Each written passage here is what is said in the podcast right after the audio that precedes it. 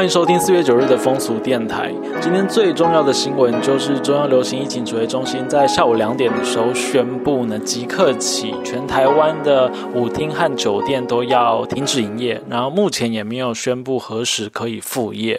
那这个就跟这个我们电台的台名就是风俗。非常的有高度相关，所以我们今天这一集还会啊邀请到两个来宾来进行电话访问，就今天这个政策来做相关的回应哦。那在开始之前呢，我们也聊一下这个风俗电台的店哦，因为前几天我有听到听音辨位的脸男在啊节目上面就是有提到说，诶，风俗电台的店是这个闪电电气化的这个电的符号诶。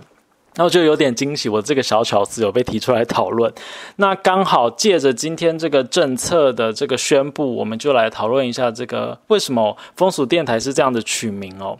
呃，为什么不直接写字呢？就是中文。那也是因为我想要结合风俗电。还有电台这两个电的音，那为什么是风俗电呢？是因为我想要整理每天发生跟性有关的新闻。呃，我们可以在电视的新闻频道上面看到，就是每一节新闻可能有娱乐新闻啦，或是体育新闻、政治新闻、气象、译文等等的新闻类别，甚的是甚至是专门一一整节都在讨论某一个新闻，比如说娱乐新闻。体育新闻等等的，但就没有专门一段 round down 是讨论性的新闻，它大部分都散落在社会新闻的类别里，而且大部分都是这个负面的消息哦。但我觉得性新闻不应该只是社会新闻，它虽然在现在的社会结构里面，很长时候是因为负面的消息被大家看到，但是我觉得性新闻它能够反思的议题是远远超过社会新闻的等级哦。它还包括像是身体劳动啊、性产业啦、性别关。关系、权力关系、情感关系等等的重要议题。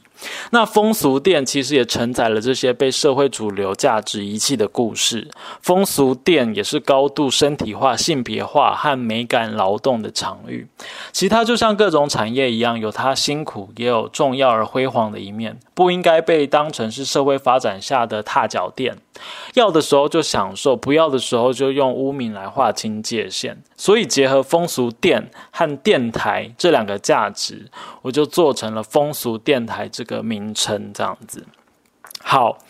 那呃，因为今天这个中央流行疫情指挥中心就宣布要关闭呃酒店跟舞厅嘛。那所以说，这样的一个政策一定会对于所谓的八大行业里面的这个其中两种类别，就是酒店跟舞厅，造成很大的影响。那其实台湾的这个八大，也就是日日语的风俗店，就是类似的概念啦。那它其实包含很多诶，其他的还包括像是三温暖啦，然后 KTV 产业啦、理容业啦，或者是酒吧。嗯，要注意哦，酒吧目前是还 OK 的，就是它跟酒店最大的差别是说，酒店它是有提供酒菜，而且专人来陪侍你的服务这样子。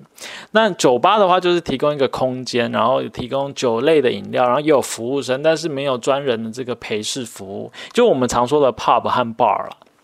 那今天的政策是没有受到禁止的，但是因为这个政策的关系，想必。或多或少一定会对于这个所谓的风俗产业相关的行业都会造成很大的这个冲击，所以基于这样的一个冲击，我们来连线。呃，第一个是想要请教的是酒与妹仔的日常哦，他是这个粉砖，就是长期在经营酒店行业推广活动的这个粉砖。那我们来讨论一下，就是对于这个政策有没有什么样的纾困跟因应之道，或者是给。给在职场工作的公关们一些建议呢？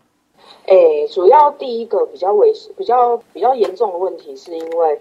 酒店公关他们并没有，大部分并没有老健保。对，那另外的问题就是他们有一个职业工会的存在，可是而这个职业工会目前是联系不到的，而且是正在呃类似空转的形式，就是我们都联系不到这个职业工会。那法定的纾困方案基本上是，你要么要有劳健保，你要么就是纳保在职业工会底下，并且长达六个月。对，那呃，目前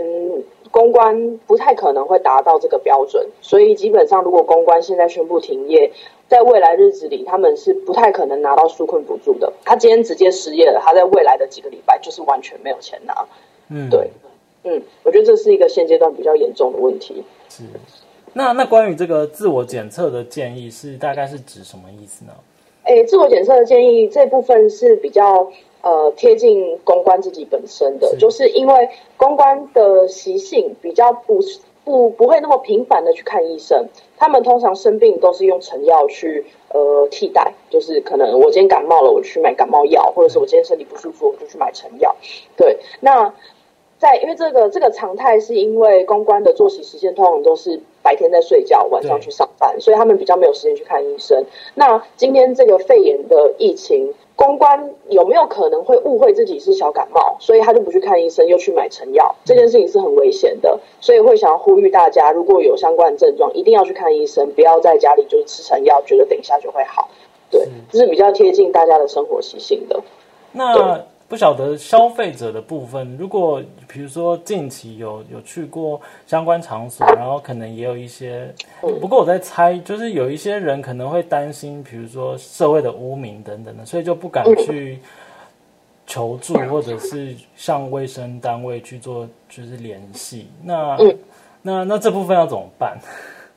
这部分也真的就是这部分比较无解，因为是非常属于非常个人的行为。是对那。如果是只是针对这次的疫情的话，还是希望大家还是要勇敢的去看医生。对，因为我们都知道，我们都知道疫情呃可能会造成一些对于酒店公关的污名化。其实现在已经开始很严重了，因为我今天有看到许多报道，都是在讲就是酒店里面的消费模式有多不安全。对，然后再者，我们就是会在脸书的粉丝专业里面去发表一个联署书，然后这个联署书除了联署书之外，还是希望就是如果有疑似类似症状的公关，可以寻求粉钻的帮助。好，非常谢谢这个周瑜妹仔的日常来接受风俗电台的访问。接下来，我们也连线长期关注性工作者权益的日日春关怀互助协会，请教一下日日春对于今天的政策是不是有相关的看法和声明？整件事情有一个东西是需要，就是我们比较挑战陈时中的是，应该我们认为是应该是先收回这个热力。现在的这个各种。相关法条就有劝导指引的，加上如果没有配合改善的话，也都还有罚款的这些法条也都已经存在了。好，就是说你们觉得这个手段是不成比例的，就是昨天才一例，然后一例就有全国的这个措施，你们觉得是不合理的。然后而且指引上面应该有一些有一些阶段，比如说先让业者去做一些自主的。管理或者是对于这个客人的一些呃卫生相相关的这个手段，而不是直接就是全国性的停业。你的意思是这样吗？是是，对对对。今天下午的这个三两点的指挥中心的会议结束之后，行政院也有召开了一个记者会。那当时是是行政院的政务委员比较是是在表达纾困方案上面要有一个完整的，对比较他声称是说责无旁贷嘛。那但是目前也就还没有看到任何具体的配套措施，所以我们也认为，就是是一来是是应该要讲清楚，呃，行政院是勒令酒店跟舞厅的这个停业的法源依据在哪里？这个其一，其二就是是是他应该要把行政院应该也要把纾困的配套措施讲得更更明白，这样子。好。知道了。如果从业人员也关心的话，就是可以从今天开始到下礼拜，也可以跟他们呃各个自己住家的立委的呃服务处呃也表达说，就是是关于纾困的这个部分是要怎么样在下周的立院上面可以咨询行政院这样子。所以感觉说，其实也可以透过这一次的这个政策化。化阻力为助力啦，就是说都已经目前可能都是没工作了，那不如就是姐妹们站出来，然后刚好趁着这个议题，好好的来谈说工作权也好，或者是这个呃行政院到时候的这个纾困的这个政策，怎么样可以看到就是跟性产业相关的这个措施这样子。嗯嗯，是的，就是是呃，主持人说的没有错，就是是我们也觉得是会非常需要是在呃从业人员的声音在法律依据上面表达清楚，没有保劳保是属于是比较弱势的呃劳工的话，那怎么处理这一块的纾困，其实都应该是要。依着不同的从业人员的不同的劳动形态来设计，才是是比较真的是是会服务到这些酒店的辛苦小姐们这样子。好的，非常感谢哦。那希望今天这个对风俗产业重大影响的政策，能够让我们更加的重视酒店啦、公关啦等等的工作权利和健康。那以上就是今天四月九号的风俗电台，我们明天见了。